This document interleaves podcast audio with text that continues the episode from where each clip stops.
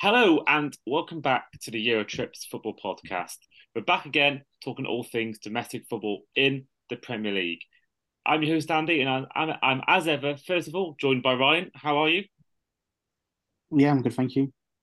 Good stuff. And then also here with Nayim. How are you?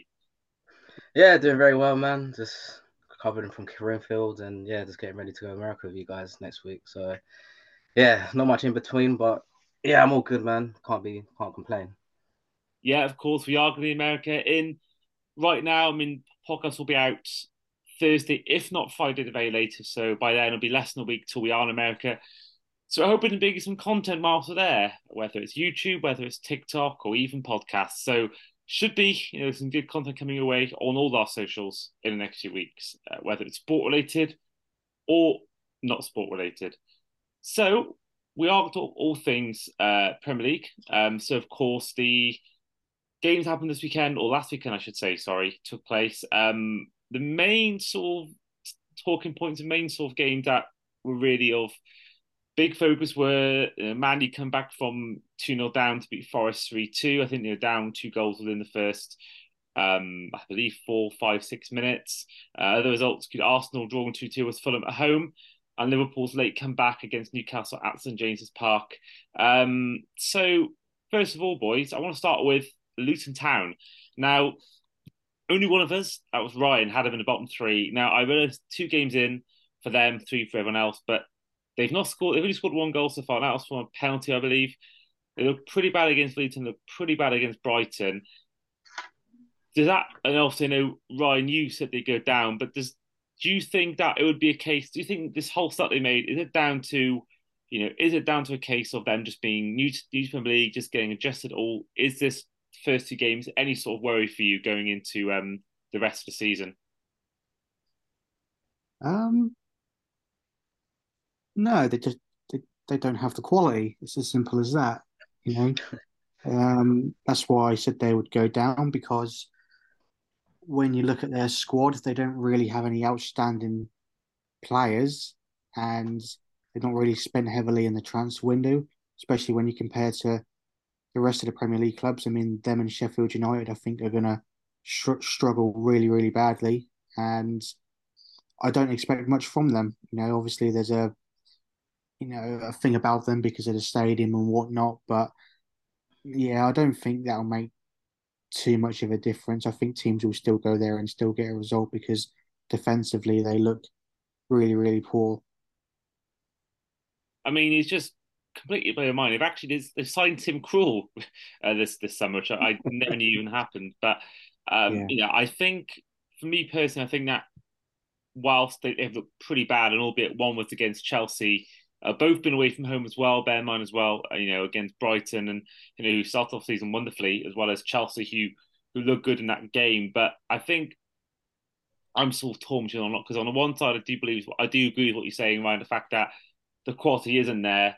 But I do think as well that you know home advantage is so crucial in, in, in football, not not just the Premier League, and I think that that may be where they see results. You know, there's been plenty of teams that start off really well, and you know Newcastle won their first game five one and lost back to back games. So I don't think we should completely write them off, but I think at the same time, you know, it is something that they can have to address quickly because they can't, you know, lose say six of their first seven and be like seven points behind the team in 17th come mid October because that could be a really hard mountain to climb. Um, but what are your thoughts on them on that, on them about their their first two performances? Yeah, so, so obviously with the early predictions that we said, you know, there's always a team that like surprises people, but like what Ryan's mentioned, if you look, if you go through their squad, there's not got much quality there, and the way certain teams in the Premier League have strengthened um, and started off well, I think yeah they will struggle. Uh, the stadium that might they might like pick up pick up a shock result here and there, but yeah, like you said, they've only scored one goal from open um from a penalty, and they haven't scored any from open play. So yeah, if if that's what's if that's the trend going in three games in, I can yeah probably see that they'll probably go straight down. So I think I think at the moment two of the teams in the bottom three um will probably go down, but obviously we'll we'll touch on one of the other teams later on. But yeah, it's not looking good at the moment. Um, and yeah, we just have to wait and see. I, would imagine. Before we carry on, um, I had the chance to speak to Luton Town fan Kay Byrne ahead of their first ever Premier League game at home. So we are here for this part of the podcast to speak to Luton Town fan Katherine Byrne. How are you? Hi, Andy. It's great to be here. Thanks for inviting me on. no problem at all. It's great to have you know new guests to the podcast and different teams' perspectives, and that's why you're here today. Of course, the reason is because it is Luton Town's first ever home game in a Premier League. But before we go into all of that, in terms of your Luton Town fandom, I mean, what's the story behind that? Is it just down to where you live, or is there family reasons, or what's the what's the whole story behind becoming a Luton Town fan? Uh, so uh, basically, my granddad is a Luton fan. His granddad was a Luton fan. Um, I actually live in the north, so we live in Lancashire, so nowhere near Luton. Um, but my granddad basically grew up round the corner from the ground. His granddad was a groundsman at the club.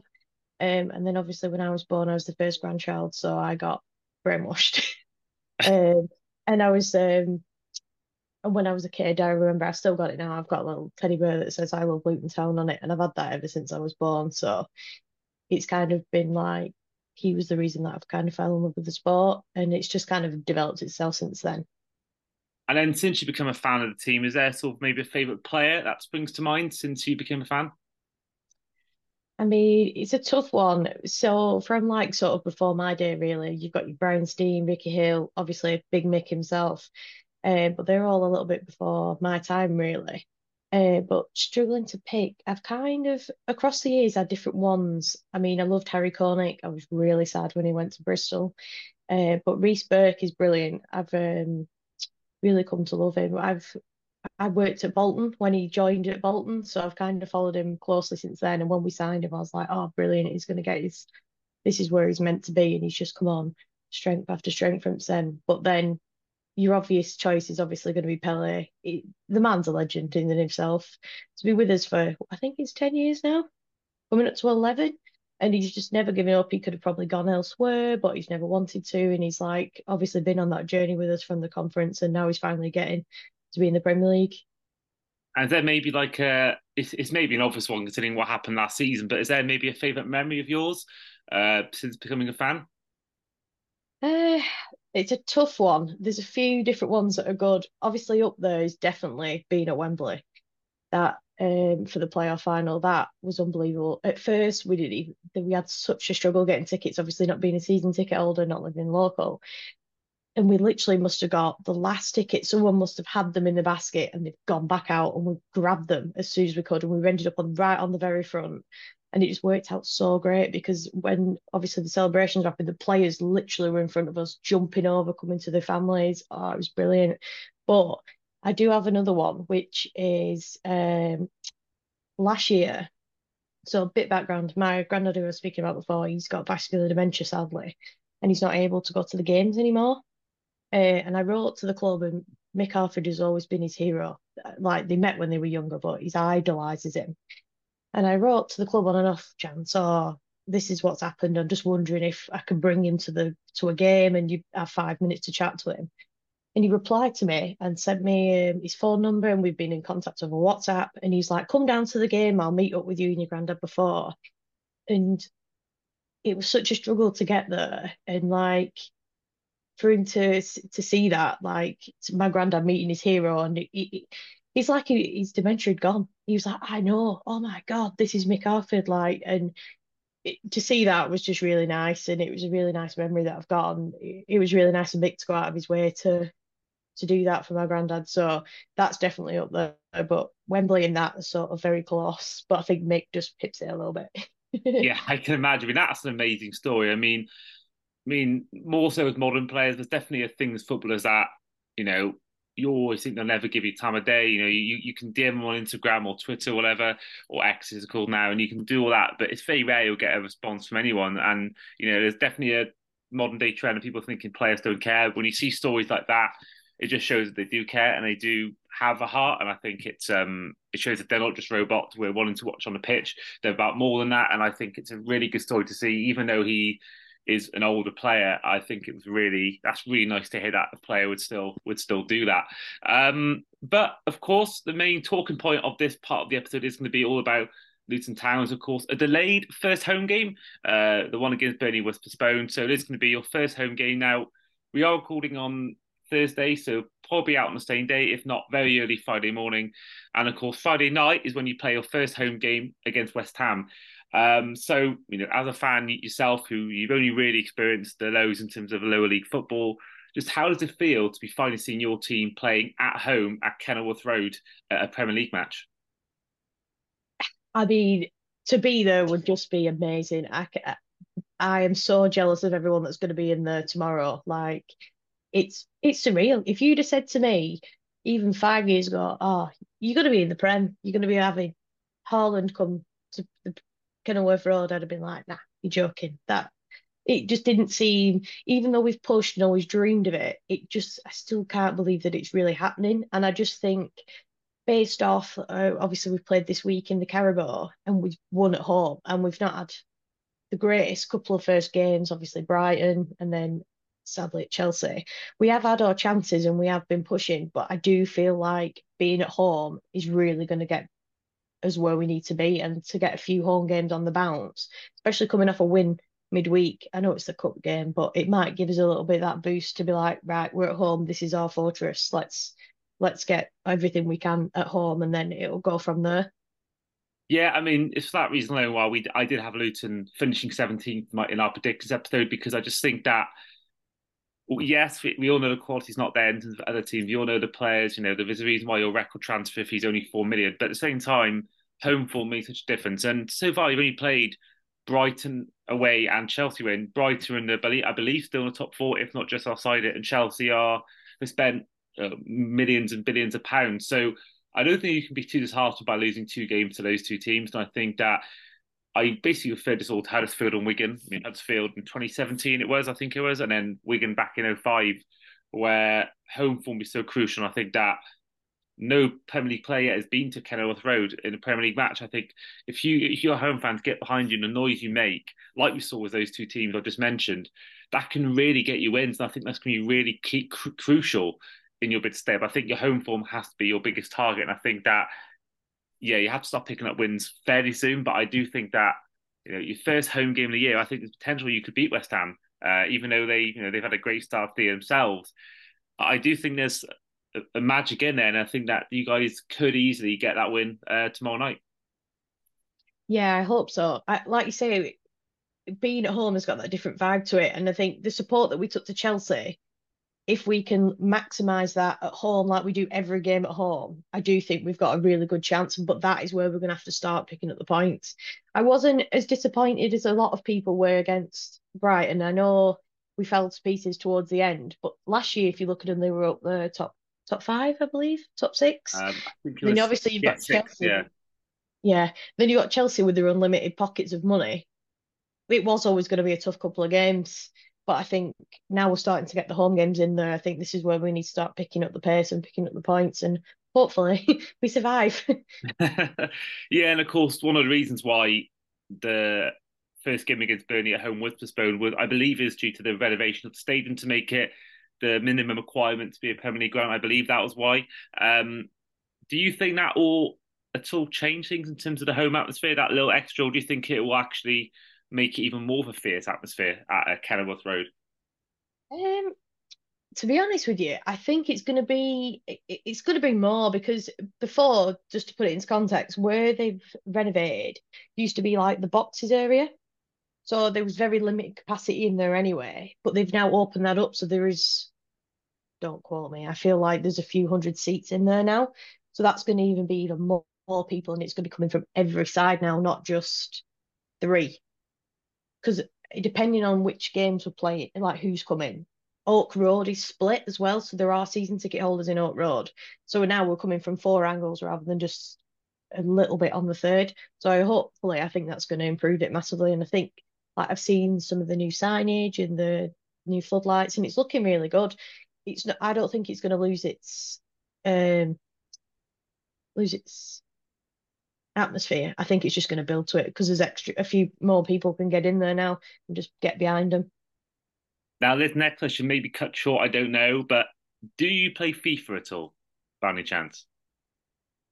Occasionally, my boyfriend is more of the FIFA man in our house, but I do occasionally give it a try. so will you be, you know, trying out this year new FIFA with the fact they'll have Kenilworth Road as, as an official stadium on it? Do you think that will be something you'll you'll give a go, even if just for oh, definitely. Game?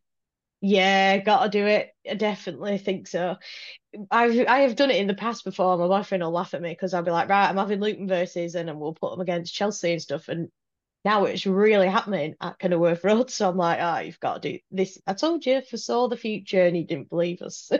and then finally, in terms of, I know you know, your your sort of of my sort of age, my era now, in terms of obviously you haven't had anyone any of the big teams come to Luton yet for home Premier games. There maybe one team you're looking forward to the most seeing playing your home team? Is it you know is it Man U or Chelsea, Liverpool, or is it City, or is there a team maybe more than any other team in the Premier League you're looking forward to seeing, uh, as well as maybe a player as well you're looking forward to coming to um coming to the ground to play? Um, I do, it's just good to see any of them come. Really, it's just like an experience in itself. But I think the idea of Haaland coming to Kenilworth Road, he's going to have no idea what he's walking into.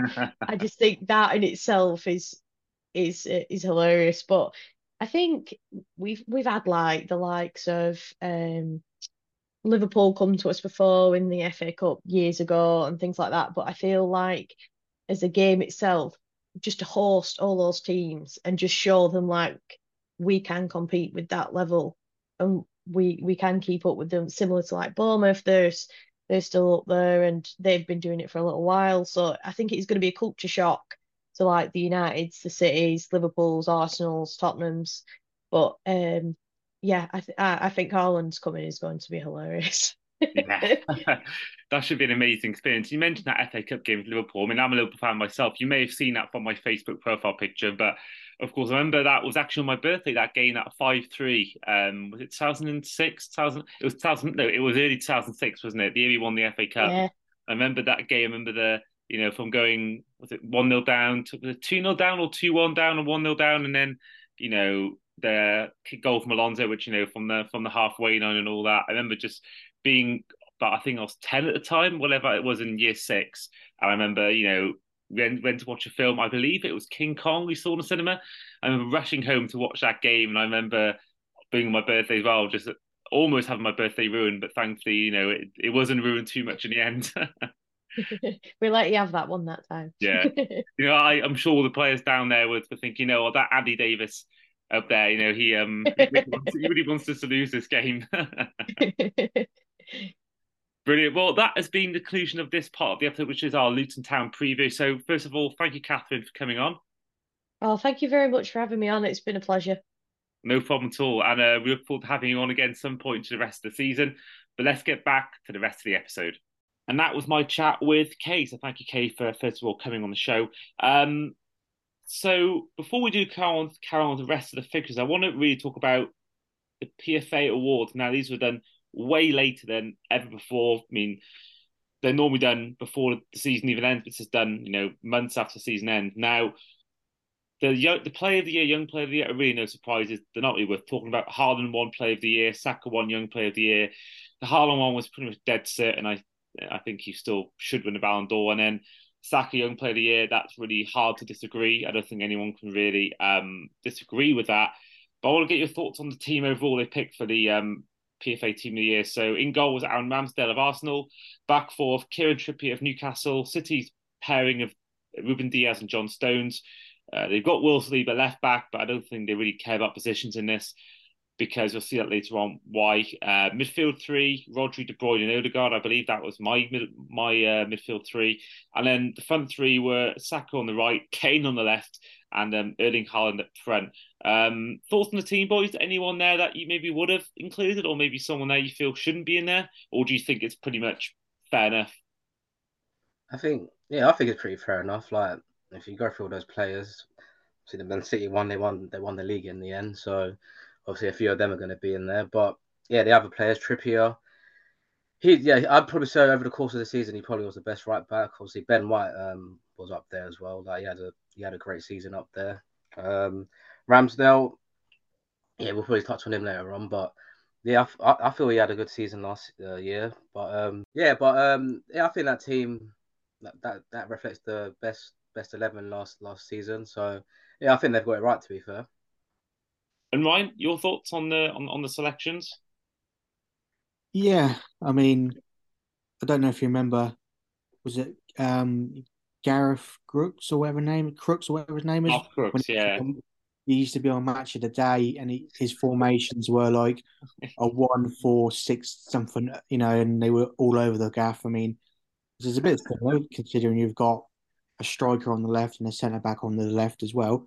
But even so, I don't think anyone can argue with any of those picks. To be honest with you, um, I think it's really fair in every position, quite frankly. Yeah, I mean, I believe they vote for these awards. I believe even as far back as February. I believe. I believe it's something crazy like that where. Um, you know, there's a reason why a few years ago Pogba and Coutinho got on Teams of the Year. Um, see, sometimes you see a player who have a really good first six months will get in the team of the year because they're doing it in February. Now, I can see why Ramsdale got in for that reason, but I think if he did it on April and May alone, the crucial time of the year, I wouldn't put him in. But I can see why he's in because he was good for most of the year. Um, I think I think I, I think my team had Alisson ahead of him, uh, but I don't think that took into account the fact they do vote for this back in February. I think back then he was playing as the best keeper in the league at that point. Um, but that is a nice segue action to our next talking, which is Arsenal's drop points at home to Fulham. Of course, you two are both Arsenal fans. I imagine you watched the game. Um, I don't think I was, it, was, it on TV or was it three o'clock? I don't know where. But either way, yeah. probably would watch it either way um, through a maybe not not so legal channel, but um, yeah, um, it's just disappointing. Obviously, result for you guys. For you, I mean, thoughts overall on the performance and, and the drop points it wasn't wasn't the greatest of performances. Um, you know, going one 0 down again. That's the third time in the space of a couple of months that we've gone one 0 down at home, uh, uh, just like that. Obviously, Saka. It was a terrible. I don't know what he was doing, but you know, obviously, Pereira scored in the end. Ramsdale.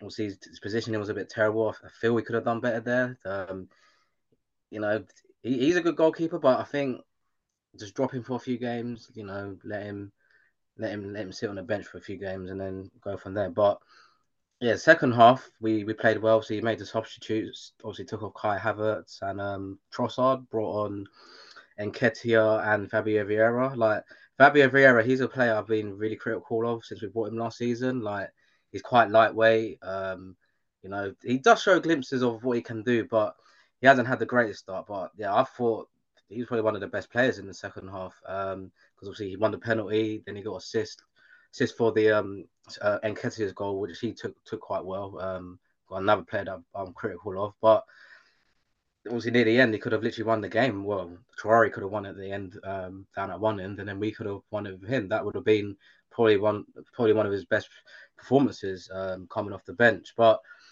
yeah, the performances have been a bit um, strange this season. Um, like like we're getting the we're getting the results, which is good, and then we're just grinding them out. That's what you got to do as a good team. But I don't know. I don't think I think we might come unstuck at one point, but because obviously he's he's trying out a new system at the moment. Um, he could be playing Partey at right back. Obviously, he played Kiwior at left back. I thought he would have slotted Zinchenko in there because um we played some of our best football when Zinchenko was playing left back and he was um slotting into midfield, but I guess where we got Champions League coming up, he wants to just try try this um, new formation out, and then you know if it don't work, then he can revert back to the old the old formation that we um well the old selection that we had last season. Because obviously we got Jesus is back now. Um, obviously it's, it's it's a shame about Timber because I think he could have literally cemented that either right back or left back position in well, and then he could have put Ben White White back there. But yeah, we got Man United on the weekend, but um, yeah, it's just it's just this Kai Havertz thing, man. I think he's gonna die on this hill. Like three games in, I know, I know we're meant to give players time, but you know he was shit at Chelsea. So like, why, why did we feel the need to buy him? I thought, I think there could have been players out there that we could have got for cheaper that could have, could have offered more really. Because look at Trossard, we got him for thirty million, and look how great he, he's been since he's been there. But yeah, um, yeah, it's a bit bit bit um, baffling some of his um, tactics and things, but I guess he's just trying out something different just to to see if it works really. But yeah, as long as we keep picking up points, I'm not going to complain too much. But yeah, um, we'll see. We'll see on Sunday. Obviously, all of us will be watching that game, so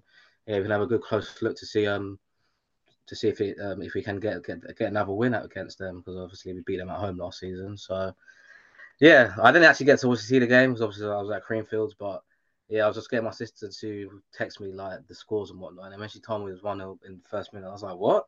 Like, am I seeing this right?" Like, it's, yeah, it's just crazy, man. But yeah, that's yeah, that's my thoughts on on on the game. To be fair, I only got to see the extended highlights from match of the day, so I didn't actually get to see the full match. But I'm assuming Ryan must have seen the whole game, so he probably can comment a bit more. Yeah, yeah, I watched it through a um. a totally legal stream. uh, it was actually very frustrating because I had to listen to two commentators from the United States of America who knew absolutely nothing about the Premier League. But um, I think one thing I, I did actually pick up on is it's probably the strongest bench I've ever seen as an Arsenal fan. Um, the depth there was really exciting to see for a change.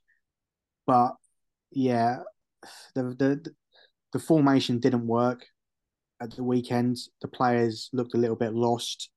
There was misplaced passes quite a lot, which we didn't see very much of last year, and I think that's due to players not knowing where the others should be or are anticipating where they should be.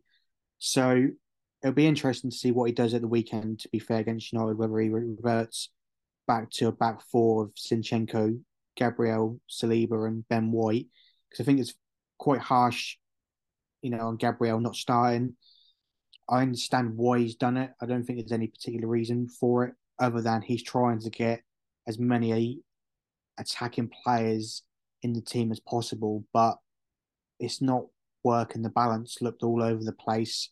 And although we dominated the game and we should have won the game comfortably, and we didn't, I'll, I'll be very interested to see if Arteta keeps that same style or not. And like I say, it's a it's a huge loss to lose Timber because he looked so so good um, in his first couple of games, and that would have been a massive blow, especially as Zinchenko's injury history is a little bit all over the place, and we've just let Kieran Tierney go to Sociedad on loan as well. So hopefully Zinchenko can really stay fit for the majority of the season, along with Gabriel Jesus as well. But I mean, Nketiah has done well when he's when he's played. Um, yeah, yeah, he has to be fair. Like, sorry, yeah. Um, obviously, we're quite critical of him. You know, obviously got the new contract, the 14 shirt, but all he can do is just score the goals, and he's more of like a in the box sort of striker, really, isn't he? Like, um, he, he offers something different to Jesus. Obviously, Jesus is a workhorse; he'll um come in come in deep, but yeah, that's what we can do really. Um, if he keeps scoring, Jesus is going to find it hard to get back in the team. But it's good, like you said, like having a strong bench because then it, once once these players come on, they're going to want to like try and do their best so they can regain that place in the in the team, isn't they? Well, that is it. And although I'm not a fan of Arsenal fan TV, I think. oh mate, don't even get me started on that. well, Robbie Law made a made a very interesting point.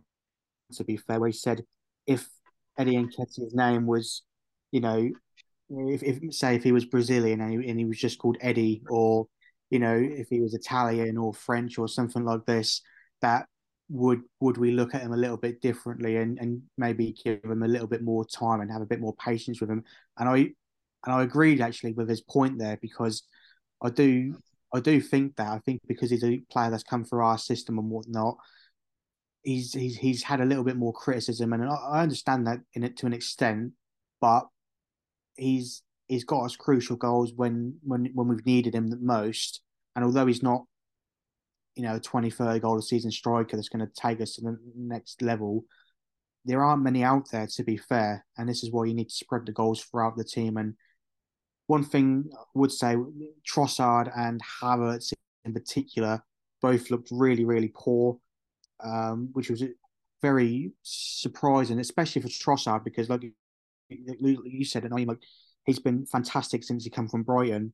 So I was quite surprised there.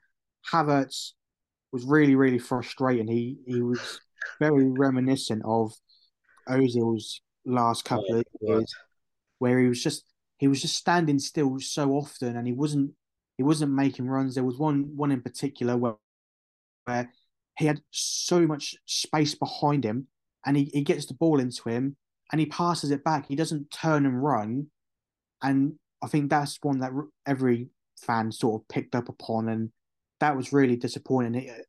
He's a player you can you can look at, and he's got no confidence in himself at the moment, and he, you can tell he is a confidence player. So hopefully, once he gets a few goals and really starts to put some good performances together, we'll we'll see what he can potentially do. But I don't really know where he fits in with this team because if he reverts back to his system from last year, he doesn't get in the team. But maybe he's just been bought for squad depth. I don't know. It's it's one of them really. Um, but I don't mind having that kind of quality in the squad at the end of the day. It's better than nothing, quite frankly. So yeah, um, onwards. And and just lastly as well for the for the first goal, um, I actually missed it because my um, totally legal, legal stream didn't didn't load quite quite as quickly. So I did watch the whole, and um, yeah, I'm not too. I, you know, me me and Andy have a thing about Ramsdale anyway, but yeah, I, yeah, I don't particularly think it it was it was him at fault because actually one thing the commentator did say, um, the only right thing he said throughout the game was when Pereira went to shoot, it looked like he was going to actually put it towards Ramsdale's left.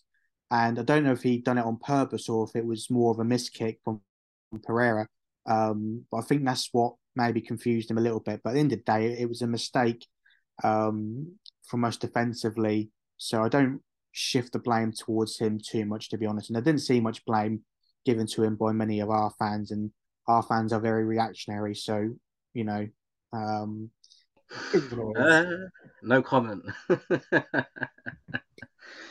uh, I mean, yeah. I mean, obviously myself having again, like yourself, Nayim I was also at the festival, so I, you know, had to resort to highlights for a lot of these games. And you know, like yourself, I don't know whether you get the same issue as me. You know, trying to get trying to get your scores on the 4G at the festival is like trying to try and back a date with Maya Jama. It's just like pretty much impossible to to to get. But but yeah, no, it's um with Ramsdale, I, I do feel like some blame has to be put on him because at the same time, I do get that on the one side, you know, Thomas Partey, his his backlash has caused all this, but I think positioning of Ramsdale is very sus for me, and it's not been the first time we've seen this at Arsenal. Um, and I think looking at looking at the, I'm looking at goal right now as well as we speak. And I mean, I get the whole thing about you know maybe he thought he was going one way, but surely a keeper should be alert from that angle, I don't think he should be expecting the guy to shoot from there, really. And I just think that to be that far on one side is a is a bit questionable. And I think we've seen a lot of times this season where he has, um, you know, has had questionable moments. I mean, the, albeit it's only the glorified friendly, but the Community Shield, there was a moment with, you know, with Aaron Ramsdale where yeah they had a pass to him in his own box and he almost gave away the goal with a terrible touch, and then there was a game, moment against Palace where you know he almost gave um I was going to say Van Aanholt, but whoever was number three for Palace that day, I forget I was Tyron, Tyron Mitchell's number three, but there was a chance where I think it was dying end of the game, Cross came in or Corn came in and he flapped it, and um, Mitchell should have really done better with that with the effort, and we've seen it this game as well, and I think that you know, albeit they are still wins, don't get wrong, but you've you barely scraped past um, Palace, you know, got a penalty albeit did manage to keep the game off with with ten men. You know, Nottingham Forest game, yeah, you won two one, you two nil that, but you almost you made that half yourself to the end, and I think the draw here as well, and with Man U coming off the weekend as well, that that's a huge game, and I think that you know these are two teams that be battling for top four, maybe even title if they can um if if they can get the goals right, Man U, and um I I think that is a huge game. I think Ramsdale just can't afford to make a mistake in a big game. And I know in Liverpool last year he made one of the saves of the season. So you know he's got experience in those moments, I suppose, of, of making a big save. But is a worry for me because he has made a lot of errors this season already. Are only what three or four games in, so hasn't worried for me. But for you boys, obviously, we're going to try and all watch it together on a Sunday, which would be quite nice. Um, your thoughts on that game going into it, and how are you feeling about um about that really going into it with your current form and their current form? Very confident. um, it's bold. Okay, I like that. I like that. Confident at its finest, manifesting it. Yeah, United, uh, they're all over the place. I mean, the fact that Forest should have got something from that game had uh, Rashford not dived at the end and won a, you know, won a very soft penalty, then they would have dropped points there as well. And they've not looked convincing in their other games this season. Their midfield is all over the place. There's no balance there at all. Casemiro looks like an old man. Onana's made a few shaky mistakes as well. They don't look solid at the back, and apart from Rashford, no one else is going to score their goals. So I don't fear them at all. We normally do very well at the Emirates against the big teams as well, and especially if he if he reverts back to the to the formation that did us so well last year, I think it's a a, com- a comfortable win. Yeah, I don't fear United, but um, no, I mean, again, I wouldn't I wouldn't drop Ramsdale for that game again because I think even against Crystal Palace, you mentioned there, for me, he he, he was really reassuring in that game. He, he he made you know not spectacular saves, but he was he was confident and calm, and you know he picked one little thing right from the end of when we were under a lot of pressure for probably you know twenty odd minutes of the game. So I don't I don't agree with that one, and I don't really know what other mistakes he's he's made. And again, the thing to call it a mistake against Fulham is maybe a little bit harsh, but I don't can't think of anything he did against Forest or really against Man City. You know, this, this is why people I call Andrew the the almost merchant because he likes to he, likes to look at the almost moments, not the actual moments that happen. Um, Just you wait. I'll tell you what, though, is to come point? It could be this game on the weekend, could be a game in. We saw actually towards the end of last year, I remember the Brighton game. He, he will make a big error that will cost you guys something. I don't know whether you'll be involved in title race, whether it'll be a top four you're battling for, but he will cost you a big game sooner or later. I, I can guarantee it. And then that will then cause Raya to come in, and I reckon that'll be his place, you know, as a starter, maybe locked in. So I think Raya is waiting in the wings, and I, I think Ramsdale will at some point within the next month, I reckon, make a huge mistake that will cost you a game. I think all goalkeepers make mistakes, though, don't they? At the end of the day, that many. I mean, I know Alisson makes it now and again, but I think Alisson's made as many mistakes in the last two years as Ramsdale's made just alone this year, let alone let alone last season. So uh, I think mm-hmm. if he can, it's like, it's like Lloris. Lloris has a great shot stopper, but he is he makes he made far, and that's why Spurs ultimately haven't kept him on. He made far too many mistakes, and that's my worry with Ramsdale. He can be a bit rash, a bit like Jordan Pickford. I think Pickford has the capabilities to have these amazing games. We see it with England and with Everton, especially toward the end of last year in, in the crucial games. And I just think that Ramsdale struck me a little bit like that. He's had these games where he just almost has brain farts or just is completely rash with with his with his hands. So yeah, it's, it's a, I think that's a worry for you guys. But I think I think Raya is a better goalkeeper, and I think that he, if Ramsdale is make a mistake, to have someone like Raya to come in and, and come in if he is in bad form, Ramsdale, then I think you've got someone more than capable to fill in the job. I think, yeah, one thing to take into note though as well that when when you when you compare to someone like Alisson or, or Ederson or you know some of the top goalkeepers in, in in the world, I think context has to be looked at. The fact that Ramsdale is 25, very inexperienced at the top level, um, and is arguably only someone that's going to improve. You know, you, we're comparing him to elite level keepers who are in their prime in Alisson and Ederson, and the fact that you know he's he arguably had a better season than them both last year. You know, the only keeper I felt actually was on par with him last year was probably Nick Pope, and yeah, I I just don't don't see the same criticism that other people give him. You know, I think last year he was absolutely fantastic, and there was only a couple of moments where he was a little bit shaky. But then again, the whole team was shaky, and and it's it's it's funny that they happened as well when we lost Saliba, you know, which I think upset the entire rhythm of the of our back sort of four or five. So yeah, until he he goes for a real poor run of form and makes lots and lots of mistakes, I don't see the need to drop him. And at the end of the day, to have Raya on the bench, I, you know, it's, it's not a bad option whatsoever. And the fact that we got him for what we got him for is extraordinary business, and I think he'll be someone we can look to play in the cup competitions and maybe the Champions League as well. I'm going to put one fact to you here, Ryan, that when Alisson joined Liverpool, he was 25 years old, and it was his mm. first real season at a top level.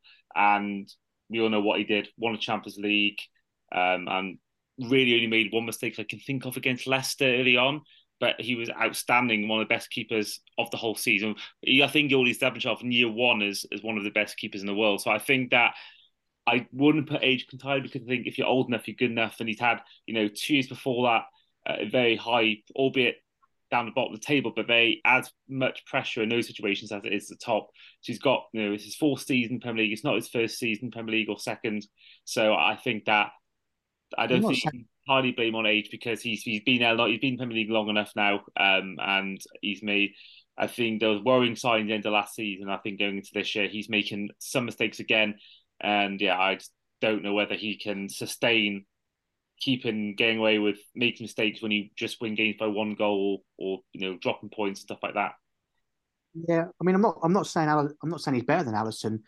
At the good. end of the day, that's that's good to know. I I, I, I was hoping we, I was worrying you could go down that route at one point, but no, yeah, no, it's, other, it's other people comparing him to Alisson, and and of course I'd have Alisson all day long over over over Ramsdale, but it's the fact that you know, obviously yourself and others are, are continuously saying he keeps making mistakes, but he's he, he's factually he's not making mistakes every other game.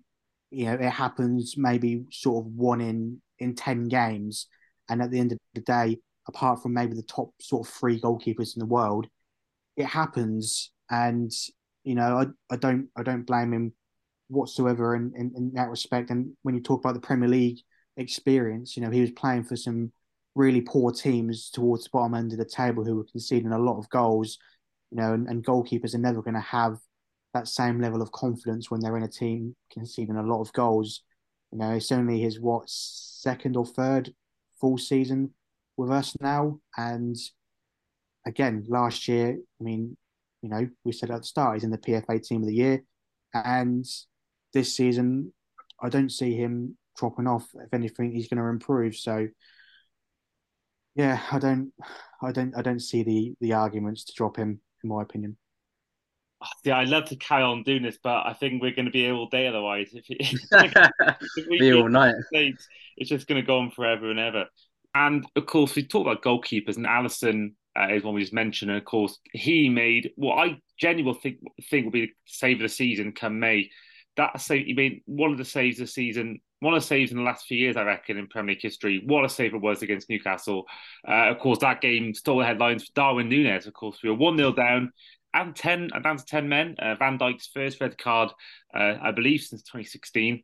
Uh, Anthony Gordon got the goal. And then, um, second half, we basically snatched a victory from the jaws of defeat with two late goals from Darwin Nunez. Um, now, again, I don't know whether you boys watch this. Like Nayim with his festival, I struggle to get any signals. Relying on my dad, me the scores, and my friend Greg. Um, but from what I saw on the highlights, I still don't know how to stay where you got that win because Newcastle, from watching the match day highlights, it was all Newcastle.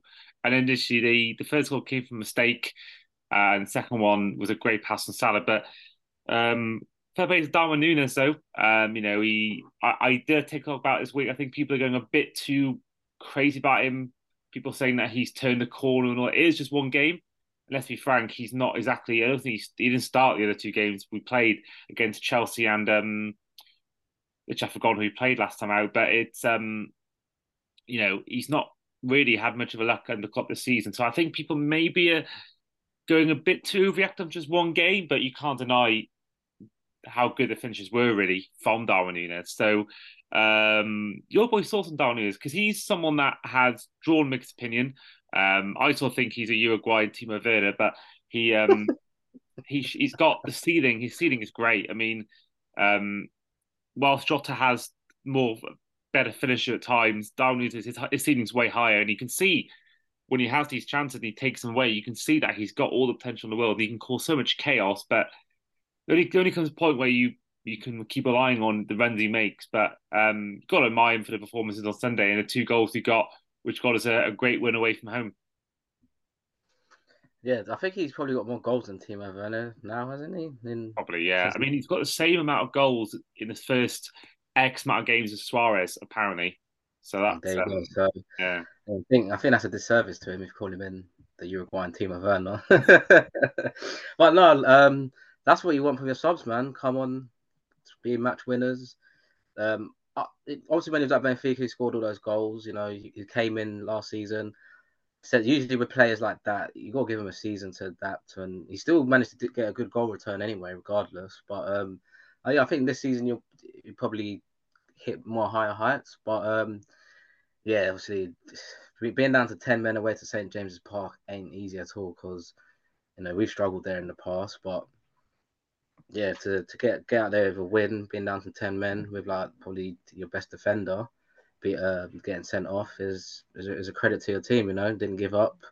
Um, like you said, Alisson, that that wonderful save, man, because that was that was it. Off that when I saw when I watched the highlights back, I was like, yeah, that's destined to go. I was like, how the hell's he done that? But you know, you have to rely on your, your goalkeepers to um you know keep you in the game, and that's that's what that's what he done. But yeah, uh, good three points for you, and yeah, like this the season's been has been crazy so far, man. It's just obviously City they've they've obviously won all their games, but the rest of the teams on that seven points. So yeah, if it stays like this, man, yeah, it could be it could be a good season. Like obviously Man City, they are the favourites, but you know they could they could drop points um sooner or later, and yeah, this it, it could be maybe a two three horse race depending depending on the form of of, of the other teams because you know look at West Ham, no one thought no one would have thought they would have been in this position, but they've they've recruited well themselves um, from the Declan Rice money and the money that they won winning Europa League, and yeah, I think they've think they've got a good good shout to get into those top seven positions. But yeah, Newcastle they're a bit of a funny one at the moment. Um, you know they've they've brought a few new players in and that, but I I think the season they probably will. They won't. I don't think they'll get top four because obviously they got they got Champions League. Um, and in Champions League you've got to pretty much play your strongest team. So with that in mind, they might they might start picking up a few injuries here and there. And when you look on their bench, it isn't really the strongest. Like they do have players that can come in and do a shift, but yeah, going forward in the long run, uh, they might just probably drop down to Europa League maybe. Or but yes, it's obviously it's still too early at the moment, but that's that's just the way I feel with it. Really, I think.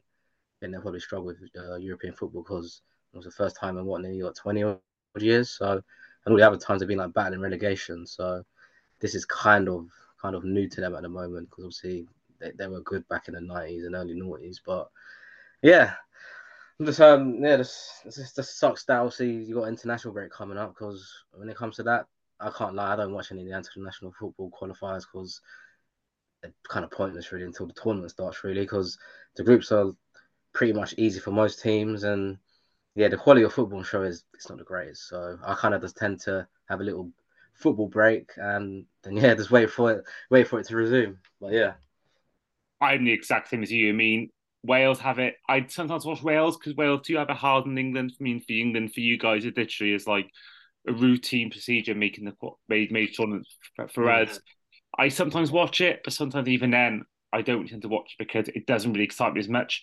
because it's probably down to yeah not having a, really a horse in a race for all my childhood in any international tournament. So um, I think you know if Wales were in every tournament, maybe I'd think differently. But um, in terms of Newcastle, yeah, it's. I think on one side you've got to look at it. They have played City and Liverpool in their first three games, and they looked amazing against Aston Villa. Uh, but at the same time, it is a worry uh, because they have they were they were poor. I thought against City. I remember covering that game for Vavel, and they I thought they were poor. If I'm honest, um, just really lacked that cutting edge. Um, especially they had a few chances here and there, but I thought from watching the highlights, I think they were unlucky not to get at least a point and should have got really all three points against um, Liverpool. But that's you know these big games you got to kill these games off, and they didn't do that. So I think that seems to be their biggest issue. Even though they got Isak and Wilson, they seem to be lacking that cutting edge, with the exception of that first game against Villa. Um, but for you, Ryan, the other talking point was about in this game was about the officiating and refereeing now, you know, people have had mixed opinions on a red card that Van Dijk received, uh, but it seems to be consensus that not only should Trent have been received a second yellow um, for that um, thing that for the one that wasn't given, but also the consensus is that it shouldn't have been yellow card in the first place. Uh, what was your take, Ryan, on the officiating in that in that Newcastle Liverpool game? I mean, just just just quickly veering away from that, I'm quite surprised by something I, have just seen because um, Brighton are apparently signing Ansu Fati on loan from Barcelona. Really? Um, yeah, I've literally just seen it on on Fabrizio Romano's Twitter. So that's a bit that's a bit of a surprise. Um, but yeah, great signing for for, for Brighton. Um, but yeah, just on those uh, topics there. I mean, the the, the I I cannot understand for the life of me how anyone could think that the Van Dijk one was not a red card. At the end of the day, I I felt you, know, you can't really get much more of a goal scoring opportunity than being one on one with the goalkeeper. You know, had he not made the tackle, and at the end of the day, he's just gone. He's gone straight through him. You, you know, whether you whether you try to go for the ball or not, at the end of the day, ninety nine percent of players that go in for tackles are going for the ball. You know, if they don't get it, it's a foul. So, I, I don't, I don't understand the, the disagreements on that one. And then for Trent, the first booking was was incredibly harsh, and probably shouldn't have been a yellow card. But the fact is, he was given a yellow card, and the second one is a blatant yellow card. It is at, at any stage of the game. You know this this this whole nonsense of you know it's early in the game, so it shouldn't be a booking. No, it doesn't matter what time it, it is in the game.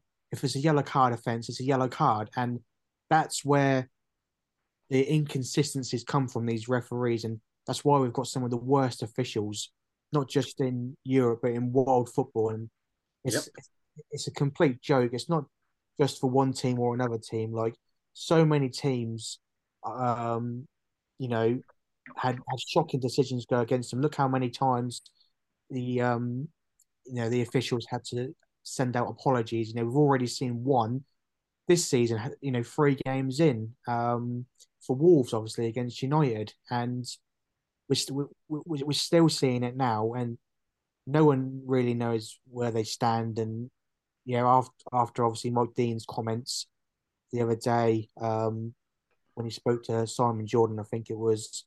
I mean, that just summed up how unprofessional these referees are, unfortunately. But yeah, it's uh, one of them ones really. And then, um, what was your other question after the two? I've actually, uh, I've actually forgotten, mate. I've got to even ask now. I think um, um, what was it?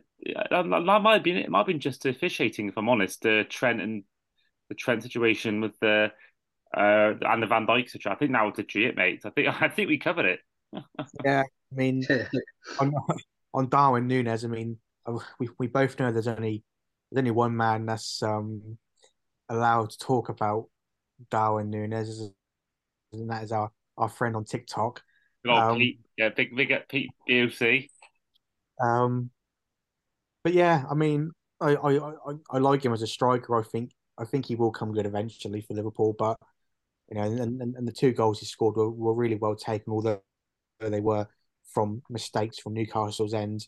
You know, last season he probably wouldn't have scored them, so I think he will will improve, but it's going to have to be because I watched the game and Liverpool defensively were were all over the place. Um, Van Dijk, I think, absolutely fell off a cliff. He doesn't look anywhere near the player he was 18 months, you know, plus ago and that's quite, I think, concerning for Liverpool if he doesn't rediscover that form because I think he may even get more than a, free match ban because mm. of what he said to the to the officials or how he said it. So obviously that's a that's a worry when obviously your squad depth is already very very thin, especially in midfield, and they need they need a midfielder to come in and why why they're not trying to get Sofyan Amrabat from Fiorentina, I will never know. I mean, Man United's offer to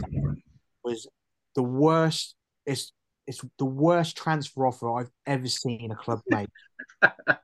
For such an elite player to offer Fiorentina two million euros.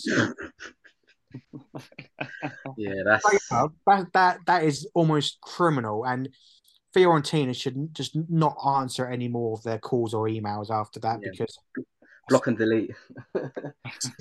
such a disgrace. I mean, it's so disrespectful, not just for the player, but to, to Fiorentina as a club. But when when when 20 million euros would probably get that deal done, and he he walks into Liverpool's and Man United's team, in my opinion, it's it's it's an it's an absolute bargain when they both need a midfielder to come in, especially one like him. And it it baffles me that United are in that position because they overpaid for Mason Mount, they overpaid for Højlund, and now they're in a position where they can't shift any of their deadwood, you know, and, and now they can't do anything. And, and, and Liverpool, I think, they're going to bring in Gravenberch. I've seen yeah, that, that's what they're saying. I mean, I've never, I've never really heard of the bloke. All I've heard of him literally is his transfer rumours. So I don't know what he's like. And they're saying 30 mil, which is, you know, mm. it's not bad these days for 21 year old. Um, but I do think that at the same time, if he was that good, why buy and get rid of him and that young? Um, that's my only concern is that if he was that good, they'd want to keep him. They're that big of a club; they can they can keep players like that. So I, I, that's my only concern is that why they getting rid of him such a young age. I do, I see what you mean there. I always draw comparisons from that to to Odegaard and the fact that Real Madrid didn't want him, and now he's one of the best midfielders in, in, in the Premier League. So I think things can change. Obviously, Bayern bought him from Ajax, and they haven't really given him many opportunities. So I don't think he's necessarily what Liverpool need right now because they need a proven midfielder to come in, not someone who's maybe a bit low on confidence and hasn't had much game time. You know, so that's why I thought Amrabat was perfect for them at the minute. But you know, he may come in and do a very good job, but they certainly need at least another midfielder. Uh, for mine, I thought Lavia was probably the perfect player to come in, and obviously he's just decided to jump ship and join Chelsea. Um, my final point on Darwin Núñez is that I liked his goals, but I think it proved there that those goals he didn't have to think about it. Literally, it was given to him straight on the plate. What to do is just finish it. I haven't got about you haven't got about taking a touch. I haven't got worried about all you do is just go in there to shoot, and you prove that. Give him the chance not to overthink, through on goal, and he can do that. So I think, yeah, I think he needs to work on everything else, but I think that's um, certainly a um, positive step towards our direction. Um, finally, before we do go, just some games the weekend. The full slate is Friday night, um, Luton take on West Ham, their first game at home, as you mentioned earlier. Um, Saturday, half 12 kickoff is Sheffield United against Everton. Uh, three o'clock, it's Brentford against Bournemouth, Burnley Spurs, Chelsea against Forest, and Man City against Fulham, with Brighton Newcastle the 5.30 game. Sunday, for some reason, they're picking Palace Wolves over Liverpool Villa as the TV game. And then half four is Arsenal Man U. Um, so out of those, um, it's all taken turns to name one game, except from Arsenal Man U, that we're looking forward to watching the most. Uh, Ryan, you first. Oh God, that's that was the only one I was going to choose. Um, I, I mean, Brighton and Newcastle will be a very intriguing game, but I'm actually going to say Burnley against Tottenham because it's quite funny to see Tottenham knocked out of the Carabao Cup last night. So be interesting to see how they do away at Burnley. And you Nayim, what's your pick of the bunch? Oh, I'm gonna say half five on the Saturday. Brighton Newcastle. I think that could be um, a little tasty little game there.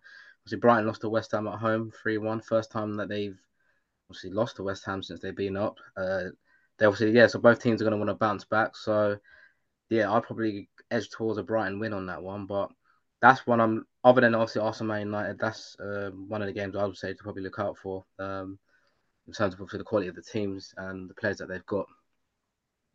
Well, my game I'm going to focus on this week is Stamford Bridge, three o'clock, Chelsea against Forest, and really because of Forest. Now they've took Arsenal to the down to the wire. They, they took them to the final minute. They lost only two goals to one, and they were two 0 up within the first four minutes against Man U. So I'm intrigued how they'll do against Chelsea.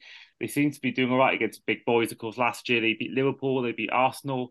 Um, so yeah, I think they're a team that seems to be good, good against the big teams. So I think Chelsea, whilst they've looked good far, of they they they beat Luton and they drew with Liverpool, but the West Ham result has to worry them. And I think Caicedo hasn't quite worked out yet. So I'm intrigued to see how that all go down. And I think that the biggest shock I think potentially is going to be Spurs Burnley, but I think I wouldn't be shocked if Forest beat Chelsea or at least get a draw at Stamford Bridge.